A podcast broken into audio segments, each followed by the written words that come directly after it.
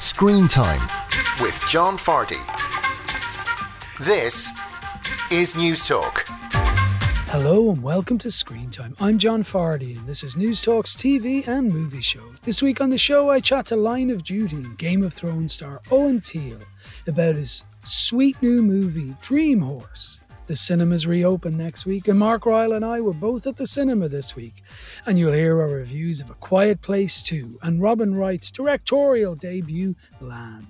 Plus, comedian and communications guru Alan Short on his favourite movie. I'm open on Twitter, John underscore Fardy, where you can email me, screentime at newstalk.com. This show is available as a podcast every Friday at 5 pm on newstalk.com or the Newstalk app powered by Go Loud. And it's on the radio every Saturday at 6 pm right here on Newstalk.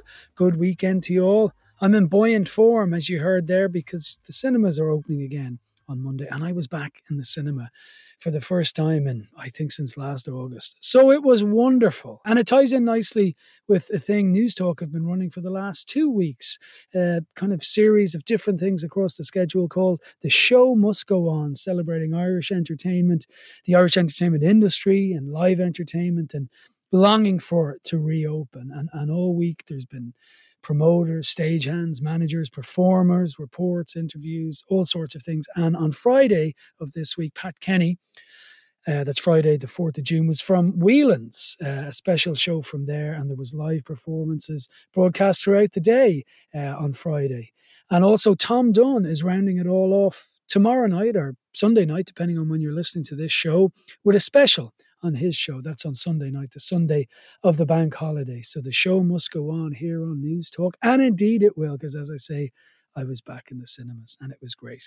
Now that's, and it's going to be busy for the next couple of weeks because there's a whole slew of movies coming that have been held up. So there's a bit of a traffic jam, but we shall get through it. Now that said, we don't want to forget television and the service, Netflix and Disney Plus and Amazon did us all through this lockdown. So let's not throw out the baby with the bathwater, as happy as I am for the cinemas to be open. Uh, and talking of TV, this week I was watching this. I've been trying to figure out how to pay homage uh, to this man. And then I remembered one of his favorite sayings The truth is a good fallback position. so that's what I'm going to do. I'm going to fall back on the truth. It was tough being Norman's friend. But for over 50 years, that's what I was. 50 years of him giving me a hard time about the women I dated, the women I married, the divorces I suffered through, the money I lost, money I never had, even the booze I drank. He found fault just about every aspect of my life. Homage, Dad. Pay homage. He lent me money when I was in trouble, but he never let me forget it. Yes, the wonderful Michael Douglas giving a eulogy for his dear departed friend Norman, his agent. That's the Kominsky method. I talked about this last week. I hadn't watched it because it only just dropped. The third and final season of the Kominsky method is now available on Netflix. Last week I was telling you it was a wonderful show. You should catch up if you haven't.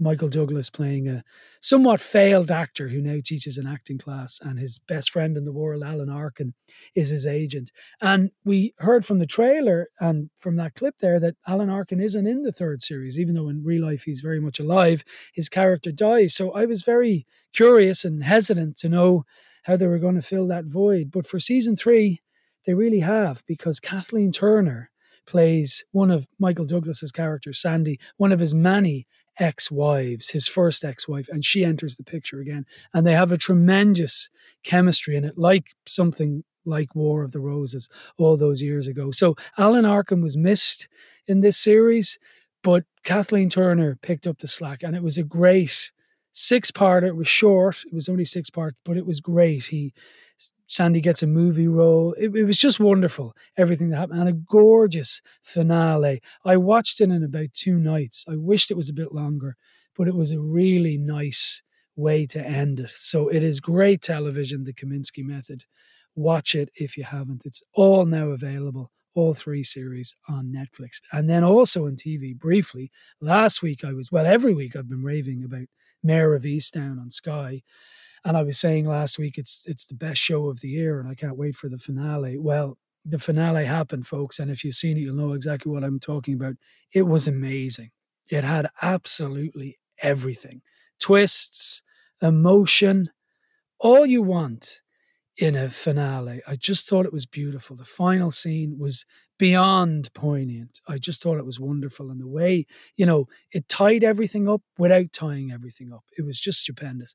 So it is the best show of the year, uh, without question. One of the best shows of many years. And, you know, there's a lesson in this for TV writers. You know, I was saying last week when I first heard about it, Kate Winslet was going to play this detective in a town in America who's a bit down at heel, and there's two girls who've gone missing, who've disappeared. I thought, okay, that sounds okay, pro- procedural police drama, but it was so much more than that, and it's because it was so well written and it was so well acted by everyone, not just Kate Winslet, even though she was particularly wonderful in it. But it's a lesson in, you know, you can make great television without reinventing the wheel. You just need a good story and you just need really good actors. And Mare of Easttown had that and then some. So if I'm sorry if I keep talking about it, but it's over for now. There mm, possibly another series, but more than likely not. And uh, I'm not sure it needs one. Seven episodes. It is a high, high recommendation for me. Mare of Easttown. Now, opening next week in cinemas, yes, I've waited a long time to say that, is this. I need something to look forward to when I get up in the morning. I'm going to breed a racehorse. Hi, and I'm going to play fly half for Wales. It's normally wealthy professionals who go in for this kind of thing. There's ways of doing these things, isn't there? 20 people in the village put in a tenner a week for two years. When the horse is born, everyone will be owners. We'll all have an equal share. Ah! If you lot are good enough to own a racehorse, so am I. It's a tenner every week. Yes, now that's a clip of Dream Horse, which is in Irish cinemas from the 7th of June. That's Monday coming. And you can go and see it in various cinemas all over the country. And it's about a woman, as well as a horse, a woman called Janet Vokes. This is based on a, a, a very accurate true story, it seems. She was a former whippet breeder and pigeon fancier back in the days. And she lives in this kind of depressed village in Wales. And she's living, you know, a kind of life now in her middle years that she's not really enjoying that much and she works in a local supermarket and also in a pub. And she decides what's going to lift her out of this is that she's going to organize a community syndicate to buy a racehorse. And she ropes in the kind of drinkers in her local pub and they come together and he's a herd there it's a tenner a week and they call the horse dream alliance. And uh, i won't tell you what happened but it won some serious races. I mean, it's only a Google way for you to find. Anyway, if you know the story of that, you'll probably always thought that would make a great movie. And it has. Now, Toni Collette plays the aforementioned Janet, and her husband is played by Owen Teale, who many of you will know for always as Sir Alliser Thorne in Game of Thrones up there on the Night's Watch. He was also Chief Constable Osborne in the police drama Line of Duty, which I not boast about, but I honestly tell you I've never watched. But he is a fine, fine Welsh actor who's done all sorts of things, including having won a Tony. And as I say, he plays Janet's husband in this. Brian is the character's name, who's kind of seen better times. He's suffering with arthritis and he's kind of lost his get up and go. And I had a chat with Owen about this and a lot more earlier in the week. So, Owen, I read in the production notes, having watched the movie, that the guys watched your audition and, and welled up, and toni Collette got the video and did the same. I, am wondering what you did in the audition, or can you wow. remember that made people so affected? You've, you've taken me back now. I've got to re- recall. Yes, I did a workshop audition with the director, Euros Lyn, and I loved doing it, and his his direction took me in a in a if you see what I mean. You know, I came mm. in with a some raw material and what I felt, how I responded to this story and and this person and and the relationships around him and it he, he's being slightly uh, modest there because I think it was great direction at saying the right thing to me at the right time that made it more and more powerful within that space of about 15, 20 minutes I spent with him, maybe a little longer. And I just remember experiencing that thing that I sometimes feel when I'm acting, which is I really lose sight of making judgments as Owen. You know, I'm actually Mm. I'm there. I'm up. I'm there now. I'm in the zone. I'm in the zone. Yeah. yeah. Good And man. Well, you, you yeah. yeah, it, it, it certainly did. And you know, this guy Brian that you're playing, he's a hero Mm. of the piece. But when we first meet him, you know, he's had some problems in life, arthritis. Mm. He's he's lost his joie de vivre that he once had. I presume that spoke to you on some level because we've Yeah, all had that at some stage in our lives, no matter how successful we've been. Absolutely. You know, what a challenge to play him. You know, his arthritis, his his his the marks on his body from when he was a younger, more uh, as you say, when he, he had the mojo and the tattoos or you know, across his body and his ears, you know, he's got these anchors on his ears and he's got he's he's lost his teeth, whether it's from fighting or whatever it is, he doesn't bother to put his teeth in.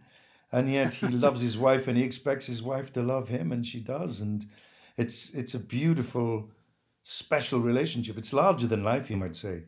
It, Yeah. it- it's of those proportions. And so i was like bang i'm in. If i can do this. Nobody would allow me to invent a character like this. They'd say oh that's too much. You've got to take some of the elements down baby You know, when I was watching it, I was reminded a small bit of things like the Full Monty or Brass Yeah. Off, or even an Irish movie like The Commitments. You know, the idea of these working class areas that, I don't know, industrialization or whatever has kind of ruined, and yet there's hope on the horizon through a horse or through music or through Mm. taking off your clothes or whatever. Did, did, did you feel that this was of a tradition maybe in those type of movies? Maybe you didn't. I mean, No, I do. I do absolutely. I knew when I read it that it's not a complicated movie, but in a Mm. way that makes it more difficult because you can see it coming, you know, and the audience does, Yeah. and so it's got to be authentic. They've got to care. You've got to push it so that you do it as real as possible, and and yet you want you want the audience's sympathy, but you must never really ask for it. You have to be honest. Tremendous honesty, and I think the film has that in spades. It certainly does. It certainly does. You know, Yeah. we don't see a huge amount of Welsh cinema. Uh, and No. That's a shame, of course. There's there's a lot of countries like that for whatever reason. Is it important for you? I mean, you've done all sorts of things from stage to movies Mm. to TV, but is it important for you to occasionally, for want of a better phrase, fly the Welsh flag on screen? Yes, it is. It is. I left Wales to become an actor, you know, many mm-hmm. moons ago. And I didn't have the feeling that if I stayed, I could achieve that. And I think that's very different now. And I'm so pleased at the production that is going on in Wales at the moment. And, and that why that happened, I don't fully understand. But in a way, I get on with it. And I'm glad that I can be part of something that is that is putting Wales into cinemas all over the mm-hmm. world. Um, I'm Yeah. immensely proud. I, I'm, you could say guilty of being being proud of it, and because it is an undervalued culture and society, and it has a language of its own as well, and that's a very very important part of the people. And it's as you say, it's an industrial heartland that has been left neglected almost you could say Mm. now that Yeah. you know in the wake of the industrialization which but, we do have to move on and i'm sure it's a country now of of greater hope of things that that are beyond you know bemoaning the mining industry or bemoaning Sure. steel you know Yeah, absolutely. yeah. and uh, and this is just a one little story in, in in the heart of this these people where they they for a moment they they regain an identity they or they gain an identity for the first time through this horse Yeah. and um, I love it. So you should. Listen, you were in a very small show people pr- pr- probably have barely even heard of called Game of Mm. Thrones. And uh, I'm joking, of course, but I, I've spoken to a few people from that show over the years. And Yeah. I remember talking to Liam Cunningham, and he said, Mm. you know, when he, when he first got it, his agent was talking about dragons and shadow babies, and he was like, I'll stop Mm. you there. I'm not doing this. And then he read it and he was blown away, and there was allusions to Mm. Beckett and all sorts of stuff. Did you have a similar sense when you got your hands on the script? Yeah. Yeah, I did. I did. I got it at very short notice. They'd done a uh, a pilot, and I wasn't in that.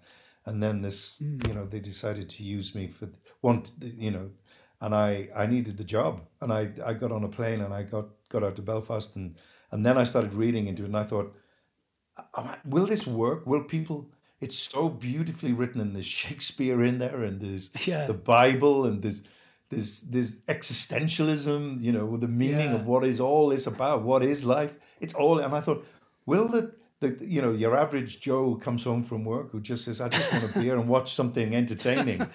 You know, are they really? I know I knew it would be geeky and and kind of cliquey. You know, they would be people who were really into this, but I didn't think it would be mainstream. And the other thing is that I don't know if anybody's mentioned this, but I'll say quickly that the three Lord of the Rings films had just finished. You know, they were at their zenith, and I thought Yeah. maybe that that that period of fantasy, the world of fantasy, will ha- has had its day, and we're moving on now to the superheroes. We're gonna. That's what Yeah. you know. It was, it was at the advent of that.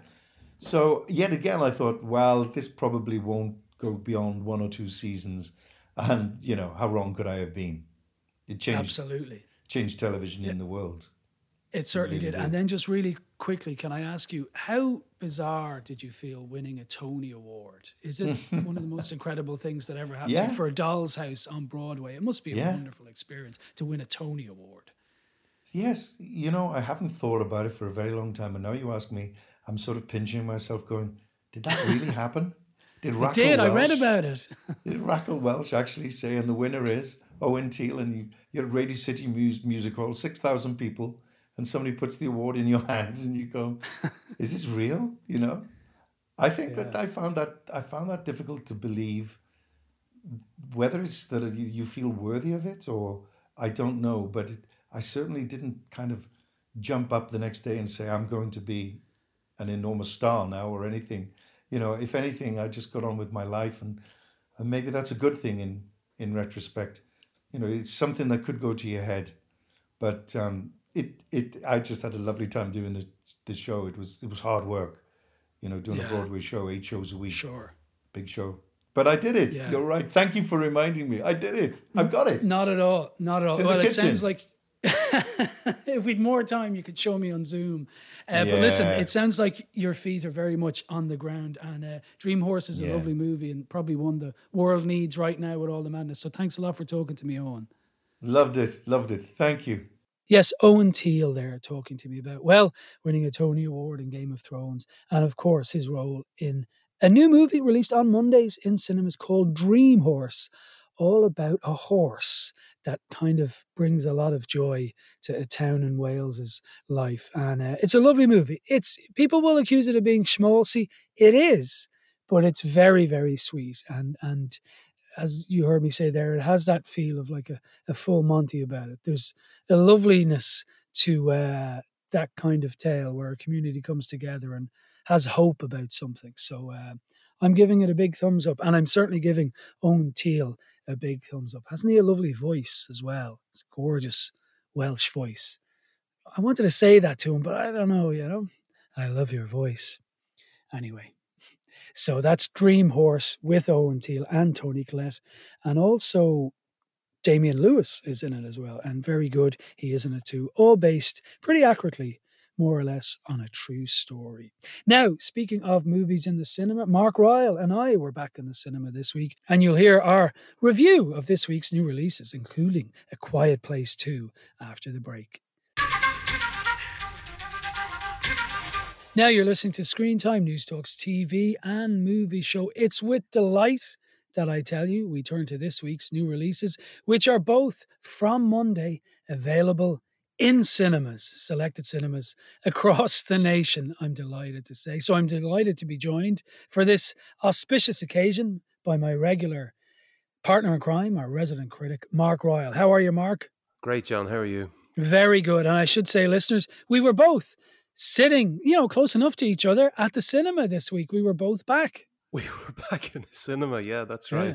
It was wonderful. There was a giddiness in the room, I felt. Yeah, I think it's probably still too soon to have most of the film critics in the country back in the one room, though. I think it was Yeah. the, the, the the dangerous levels of hot air circulating around that cinema. I think were Oh, in, inadvisable. Come, come. I think the giddiness was from the fact that you kept tickling me. But anyway, more of that anon. I should mention we were in the cinema, and the two movies we were viewing this week are A Quiet Place 2 and also Land, Robin Wright's directorial debut. So, A Quiet Place 2, Mark, A Quiet Place, the original from three or four years ago, was a big success. What did you make of this? 2018, I think. Yeah, it's uh, the uh, John Krasinski um, the original Quiet Place, it was it, it did absolute gangbusters at the box office. It was a it was a low budget, um, highly original sci-fi. I think it brought in three hundred and forty million dollars on a minuscule budget of seventeen million. So I suppose this sequel is inevitable. Um, And it- John Krasinski, people may not know, he's the guy from The Office. Yeah, and also married to Emily Blunt, who Yes. he stars on this. What he co- he co-wrote the the the pre the, the original movie. He I think he wrote this himself. Um, the the first movie did a couple of things spectacularly well, and one of the things it did really well is that it just didn't do needless exposition at all. It was a textbook example of show don't tell movie making, and in just a couple of very very lean descriptive shots, it effortlessly sets up what was happening to who and why and what the rules of this world were. So I suppose what is this world? Um, in a nutshell, um, we have been invaded by alien predators that hunt and kill based on sound. And in A Quiet Place, it was the story of the Abbott family and how they survive in this world. And part two picks up uh, literally minutes after the events of the first movie. So, with their home destroyed, Emily Blunt takes what's left of her family and moves on to try and find another quiet, friendly place, which she does. And this one is a slightly less chintzy steel mill inhabited by Cillian Murphy's Emmett. Um, and he, he, at first, he is he's more than a little freaked out and disinclined to help, but of course, he comes around eventually. And we should say that Emily Blunt has three children with her, one of whom is her daughter who's deaf. And that has Yeah. a whole lot to do with, you know, the storytelling here because sound is hugely important. And they also have a, a baby, like A newborn, a newborn who they're carrying in a box with oxygen. So it's it's hairy. yes, it's it's not ideal. Not the baby. The baby has a, a modest amount of hair. the baby isn't hairy yet. No. Um, okay, so I suppose let's start with the positives. Um, this is a it's a it's a very very solid sequel, and it lives up to its predecessor, and it doesn't drop the ball. Um, it also keeps the look and feel of the first movie, and it doesn't try to reinvent the wheel. There's a tendency in sequels to just make everything bigger and louder, and thankfully, part two doesn't do that. It it never gets needlessly showy or overblown in the Hollywood blockbuster sense, and the mood and tone is very much in the same mold as the first movie, and that is a very very good thing. It it, it really does feel like an organic continuation of the story. And also, didn't you find that? Because I can't remember where I saw the first one, but did you find that the fact that this had so much to do with sound and Mm. being quiet, that it was actually great to be in a cinema with other people all having to be quiet together? Like, this is really- definitely a movie for the cinema. It is, yeah. I think we talked about this a couple of weeks back with Sound of Metal, but Mm. there's nothing more um, unsettling you can do than to remove sound completely while you're sitting in a room full of people. Um, and A Quiet Place worked with sound incredibly well, and the sequel does the same thing. It doesn't, I'm really happy to say that it doesn't fall back on that awful cliche of having a really big, loud jump scare after a long period of, of silence. Mm. It doesn't do that. It just, it works with sound incredibly well. But it is incredibly tense at times. And the way these monsters are trying to detect sound and the characters and almost the audience are trying to be really quiet, Yeah. it's carried superbly. That's the whole, yeah, the whole movie. I think you can, uh, you can only really pull off that once, and I had my doubts that part two could match the unbearable levels of tension that the first movie had. But I think it manages just fine. There, the tension is at, at times unbearable. Yeah. around the midpoint, there's there's two plot lines running concurrently, and they both reach their climax, and the the anxiety is just ridiculous. Yeah. Um, I can see there's there's you can I can see Spielberg's DNA all over this. I, I suppose specifically the original Jurassic Park and Yeah. his War of the Worlds remake. It has that that kids in peril element from Jurassic Park, and there's a couple of scenes that definitely drink from the same well. And there's also this nice um, pre-credits prologue that is set on day one of the event, if you like. That's very very um, reminiscent of Spielberg's War of the Worlds. And then of course as things develop, there's that War of the Worlds thing going on. Um, the uh, also the two the the the, the two the kids uh, the, the problem with having a young cast is that they grow really quick And I was really amazed at how little the two actors who played the brother and the sister, um, Millicent Simmonds and Noah Jupe, Yeah. how much they had grown since the first movie. But then, of course, I remember that this has been sitting on the shelf since March of 2020. And I think Mm. the prem- the premiere was actually held in New York, and that was one of the last things that happened in, in March of that year before everything got mothballed. I think they're going to have a problem if they continue. I think they might have to jump a few years ahead. Mm. Now, so you did, you've listed all the positives and you said that. So I'm sensing you found some negatives in this. Very few. I think the, on- in terms of what didn't work so well, I think the first movie used the, the creatures more sparingly. These these things, whatever whatever these things are, um, their presence was felt, but they were hardly seen for most of the movie. And I suppose if you go back to Jaws, um, Bruce the shark, it's better not to be overused. Mm. Um, in this sequel, they're, they're used a lot more generously, and I think to a lesser effect. Um, while we're just dwelling on the negatives, I think Emily Blunt is slight, slightly sidelined a bit at the expense of the two kids and Cillian Murphy. And also, there's this slight sense of, I've seen this before, and that gets stronger as the film reaches its climax. Well, I tell you, just to unpack what you're saying there, I thought Cillian Murphy was great in it uh, as kind of a guy who's haunted by the world he finds himself in and the loss he suffered. And the only negative I found really was that it was so similar to really the first one. Uh, but that doesn't matter really because it was wildly entertaining on Yeah. the whole. And the thing about the monsters, I, I get what you're saying, there was more of them, but I did like the way they came on screen because quite tellingly, you heard them before you saw them. They like Mm. banged off something and suddenly they were there. I thought that was I thought Or that was really somebody well opens a packet of crisps and then they show up. Yeah, yeah, exactly. Uh, so all in all, you did find this very entertaining. Absolutely, yeah. It, it's it's it really does. It works. Yeah, and it was as as I said earlier, and I think Mark agrees. It's definitely one for the cinema, and we weren't paid to be. Well, I I suppose I technically was, but you know what I mean. Don't have to say that. It definitely belongs in the cinema. I'm not suggesting Paramount were paying me. I meant it's my job to go. But anyway, before I get down a rabbit hole of who pays who, what would you say stars wise, Mark? Somebody's paying you. Um, I'm going to give it a four. It's it's very very solid. Great. Well, I completely agree with you. I'm going to give it a four as well. That's a quiet place too. I'm not going to play a clip because it's very much a visual and audio movie, but a lot of the audio is quiet, if you know what I mean. And that's not a paradox, I hope. Maybe it is. Who cares? A quiet place too. You should go and see it in the cinema when it lands this Monday. Movie's opening on a Monday all over the country. So, Mark, the other movie that's also in cinemas this week is Land. Mm. Robin, a very different movie to A Quiet Place too, but it's Robin Wright's directorial debut. She also stars in it as Mm. well. What's going on here? It's um, it's I suppose it's it's a survivalist drama. It's very much in the same vein as Sean Penn's Into the Wild, or Reese Witherspoon had a movie called Wild back Yeah. in 2014. Yeah. So uh, along that that line, um, Wright plays a character called um, Eddie, who has suffered an enormous emotional trauma, and Land begins with Eddie telling her therapist that she doesn't want to share her pain at all. And I suppose just like Greta Garbo in Grand Hotel, she just wants to be left alone. Uh, she buys an extremely remote log cabin on the side of a mountain in Wyoming, and she dumps her phone and gets rid of her car, and she tries to shut herself off from the world. But the question is, what is her end game, or does she even have one?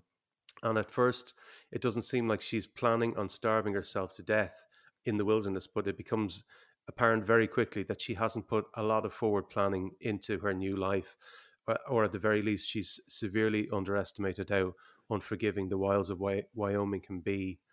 I suppose I don't really want to delve too much into it because it kind of pivots at around the halfway point, and I don't want to ruin it for people. No, sure. Uh, you could say the tone of it changes halfway, and there may be a chink of light. Uh, Yeah. let, let, let's say something like that, that it's not an entire downer. Uh, what I thought worked really well is that she, you know, they this ideal she has about being left alone and moving into the woods, like those movies that you mentioned talk about and then the reality is always never what it seems but they really painted this in you know nature being red and tooth and claw like it's Yeah. horrific how hungry and cold and destitute she becomes i thought that was because at one point you have wyoming and the rockies looking absolutely beautiful and then at other times it's like hell on earth i thought they did that really well Yeah, yeah, it's a, it's a gorgeous looking movie, and you Mm. know, although the landscape is is breathtaking, um, it never loses sight of just how dangerous it is. Um, yeah th- there is like as as we said, there's a it's kind of there's a pivot around the halfway point, and it does become a lot lighter and maybe not hopeful, but I suppose less pessimistic. yeah Um, it is a really, really gentle, unassuming movie, and there are odd flashes of high drama, but they're few and far between. And the mood in general is quite pensive, and there's long stretches without any dialogue at all. Um, h- however, I'm not saying that this is a an art house. Uh, Andrei Tarkovsky slice of slow cinema. There's something happening all the time. It's just that it there is not much dialogue. But um, as well as that, I think it's it's very well paced. It's a very very lean ninety minutes, and it Mhm. doesn't overstay its welcome. And we have to say as well, I don't know how you feel about it, but I certainly thought I thought Robin Wright was great as a woman who's or as an actress who's, you know, in essence carrying the whole movie more or less by herself. I thought she was on point the whole way through. She is, yeah, yeah. Um, she's uh, she's excellent. Goes without saying that she's she's tremendous and everything. But yeah, I mean, she's she's picked well. Th- th- There is a long uh, standing tradition of actors moving behind the camera, and it hasn't really worked out so well for many. But I think she no, she she really she she's um she's she's pulled this one off. It kind of it stays on just the right side of sentimentality, and at one point it kind of looks like it might fall into that that narrative trap of big man saves silly woman, but it it it sidesteps that and it, it becomes something else. So Yeah. it's it's a nice kind of quiet, unassuming movie. Yeah, no, I agree with you. And I know we're not describing it too much, but we really don't want to give away how it changes gear. And it's only a, as long as you're not expecting a, a romantic comedy and you approach this, you know, expecting that it's it's quite slow, I think you, you'll enjoy it. Yeah, it's not Eat, Pray, Love or, or Under No. the Tuscan Sun or anything like that. In fact, it's kind of the antithesis of those movies. Not that I'm slagging off those movies. There are many movies in my father's mansion, as I often say. My father didn't have a mansion, but you know what I mean. So listen, uh, we, we both gave it the thumbs up then. What would you say stars wise? Um, I'm going to give it a three. What do you think? Okay. I'm going to give it a three and a half because uh, I kind of really liked it Hmm. in the fullness of it. I thought Robin Wright was great. I liked where it went. And I think your point is well made about it stays the right side of not being sentimental. And I thought it slowly revealed her trauma in a very clever way. So I'm going to give it three and a half. That's Land, which will be available in cinema, folks, from Monday, the 7th of June. Mark, lovely to be back in a cinema with you again. Thank you. Thank you, John. Talk to you next week. Mark Royal and I there discussing A Quiet Place 2 and Land, two fine movies to go and see in the cinema in this coming week. Up next, Alan Short on his favourite movie. Screen Time on Newstalk. Now you're listening to Screen Time Newstalk's TV and movie show. It's that stage of the week where we talk to someone well known about their favourite movie. And I'm delighted to say I'm joined in studio now, which hasn't happened in a while, by a Renaissance man, media consultant. He used to be a comedian, he's been an actor, he's done all sorts of things. Alan Short, how are you? Good morning, afternoon, good evening. I don't know what it is anymore. It's just good to be out. It's so fantastic. It's I'm nice to saying have you my, my new in my new role at the moment, being everything virtual. I say good global, good global to you. 'cause You've Lovely. no idea where anybody is anymore. Well, stay tuned, folks. He's going to be full of those pithy little phrases for the next 10 minutes or so. So, your favourite movie, what you've opted for, is an unusual choice, one of now. Over to you. Your favourite movie, as I asked you to pick, you've gone for what exactly? My octopus teacher. I hear them. Go, You're what? Yes, my octopus Well, teacher. I'm going to interrupt for one second to say regular listeners to this show will know I spoke to the director of that movie about three months ago and it won Best uh, Documentary at the Oscars. So my very cine-literate audience will know a tiny bit about it, but let's assume that they don't. And the reason I'm picking this is because when you ask me, like your your, your movie of all time, it's very difficult to do an all time movie because we keep changing. Your your know. taste keep changing. Your you go, oh my god, look at that. Cinematography keeps changing. Production values keep changing. Everything. It's like watching. I mean, I love the action movies and how they make it and how they do it and everything else, and the way the new CGI is coming coming s- up to speed and everything else. And then there was this. So I was said, let's pick something of the moment, something of recent time, something that's made an impact in my viewing. In a moment of uh, that, that my octopus teacher kind of fell onto net, Netflix kind of quietly. Unannounced. It's yeah. one of those moments when you're doing the no, no, flicking Yeah. away, going. You spend more time flicking than you do watching with Netflix and all the other streaming services. Yeah. And this was one of those ones that you know when you put it on first, there's like they're, they're showing you something. I think you might like this. Yeah, And you're going, oh look. And at the time, uh, so it was kind of October, November. We've been in lockdown in Dublin since October. We we never got out of lockdown ever. Mm. When we got out of lockdown during the summer, uh, we all went away. And then we came back with lockdown again. So I was just dreaming of sunshine and beaches. So I was watching I was watching anything on television that had sunshine and beaches and, and views. And there was this uh, a, a photograph of this man about to get into the sea. And I went, oh look, beaches, man, sea. Let's put it on. So my octopus teacher is, it's is it a movie? It is a movie in my mind because it's it's a story. There's a story, even though it seems going to be a documentary. Tell people what the story is. So story is Craig Foster. He's a guy who basically uh, just kind of got burnt out in work. Uh, sitting at home, not getting on with his family, not getting on with his wife, his kids, or anything else. But he lives in this most beautiful place in Cape Town, in South Africa, where he walks hundred meters and he's into the sea, into the sea forest of kelp uh, that they that is in in South Africa. They call it the underwater sea forest. I think they're very very proud of it. And he decided for a full year to go free diving every day. And I love swimming. I love being on the sea, I love being in the sea, love being under the sea. And so this kind of just literally, I got just completely hooked into this piece of imagery as it went on. So it's he narrates it, and it's basically about him finding this octopus and befriending this octopus for this term of time over 18 months. Well, I'm really glad you chose it because I watched it because someone offered an interview to me and they said it's a documentary about this man on an octopus and it sounded like a Disney movie to me. But it was nominated for Best Oscar for documentary. So I thought, oh, I'll do that. And I watched it and I couldn't get over it because it's a man and we won't give spoilers, but hmm.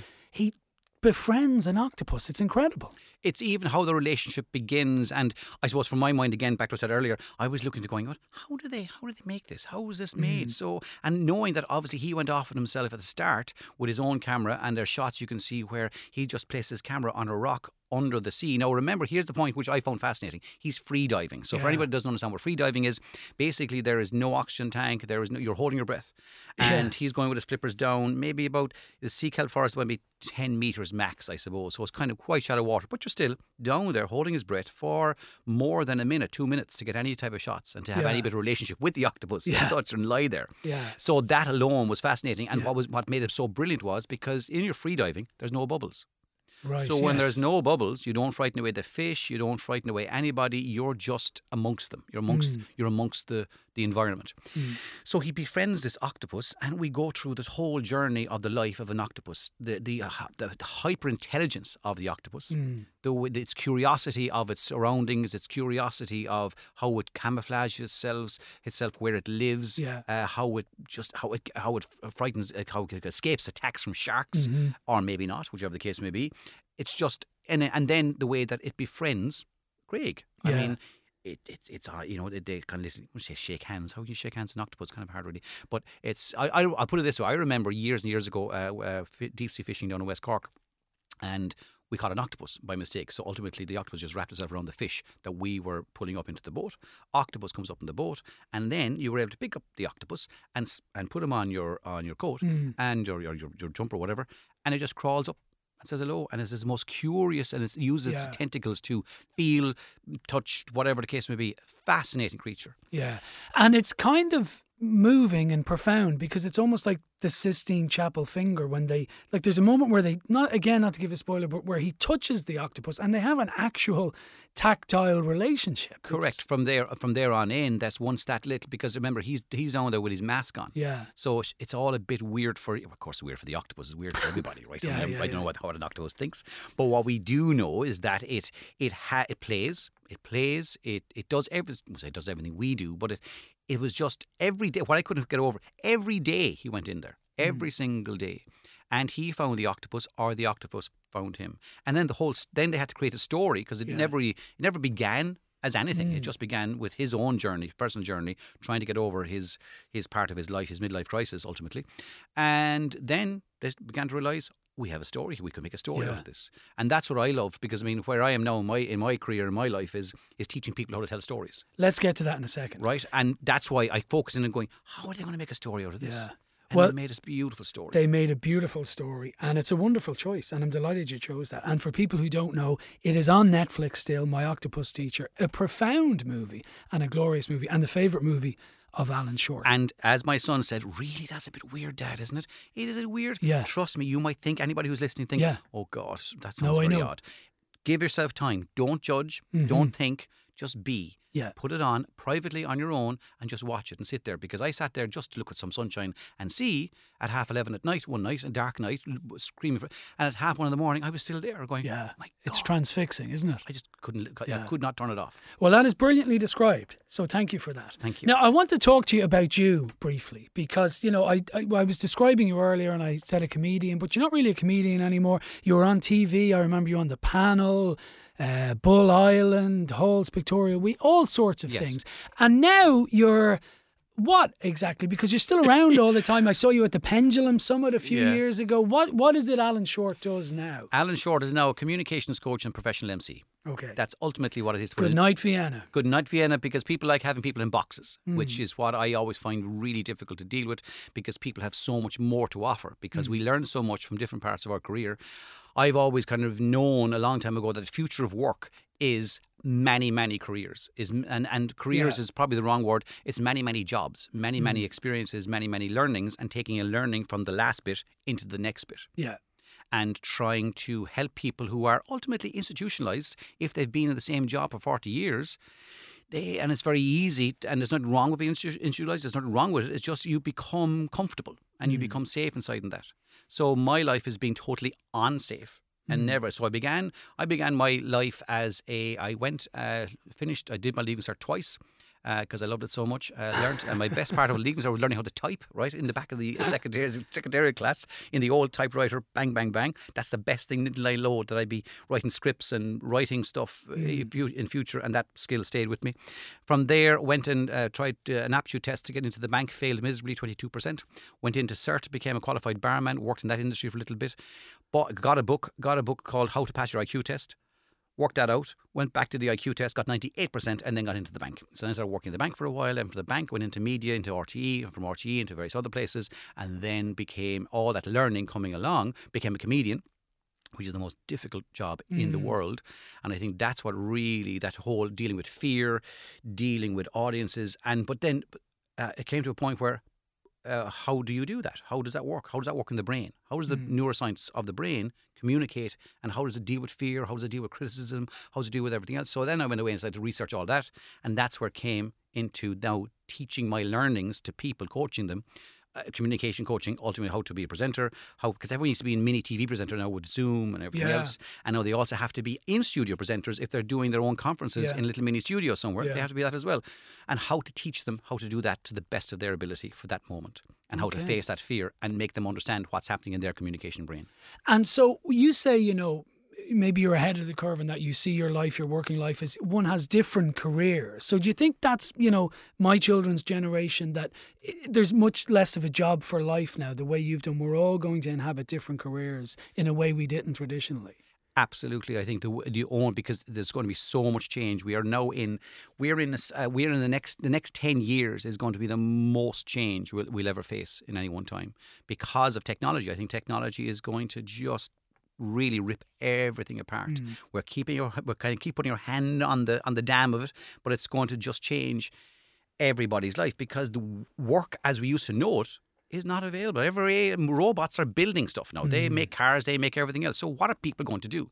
So what are people going to do? They're going to think. We're going to go back to where we started. It's about thinking. It's about we spend very little time allowing ourselves to sit, as I call it, you know, like the old ad where you kind of tap the bed, rub the belly and tap the head, that type of thing, whatever that, a thinking moment basically. Yeah. Sit back, think, and be curious. Yeah. So what I've noticed a lot at the moment is, is an issue of confidence. People's confidence is very low.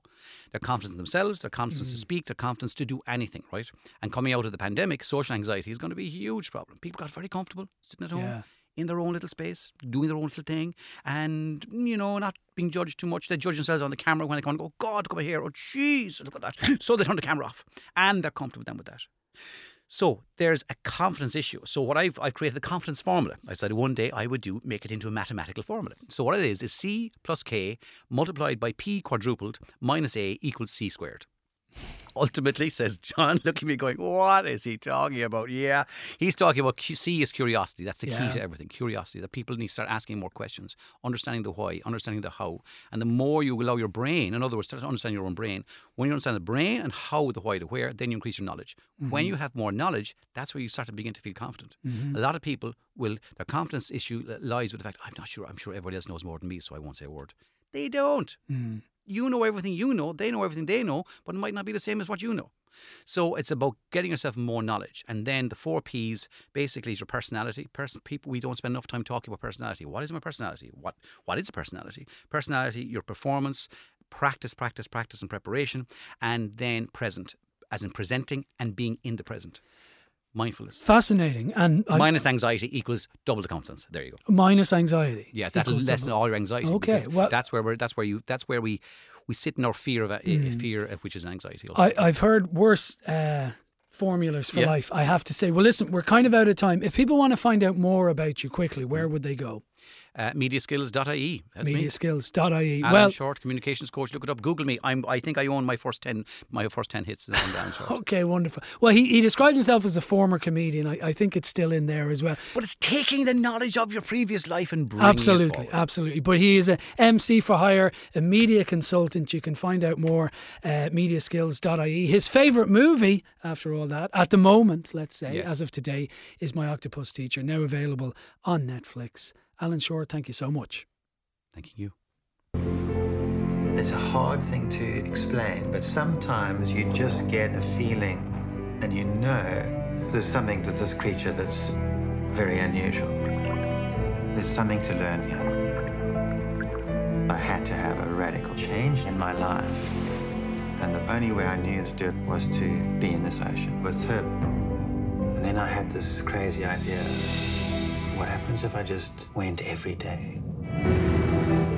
A clip there from My Octopus Teacher, as chosen by Alan Short as his favourite movie. Certainly at the moment, and my thanks to Alan Short. That is it for this week. Thanks to Anne Marie Kane, who helped out on the show.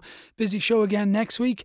Uh, we are talking to Reece Shearsmith, he of League of Gentlemen fame. He's a new movie called In the Earth. We'll also be talking to the director of the new Phil Lynott documentary, Songs for While I'm Away. So, very much looking forward to that. I'll just remind you before I go that this show is available as a podcast every Friday at newstalk.com, the Newstalk app powered by GoLoud, and it's on the radio every Saturday at 6 p.m. right here on Newstalk. You can get in touch with me at any stage during the week. John underscore Fardy is my Twitter handle, or you can email me screentime at newstalk.com. Have a good week. Stay safe. Take care and talk to you all next week.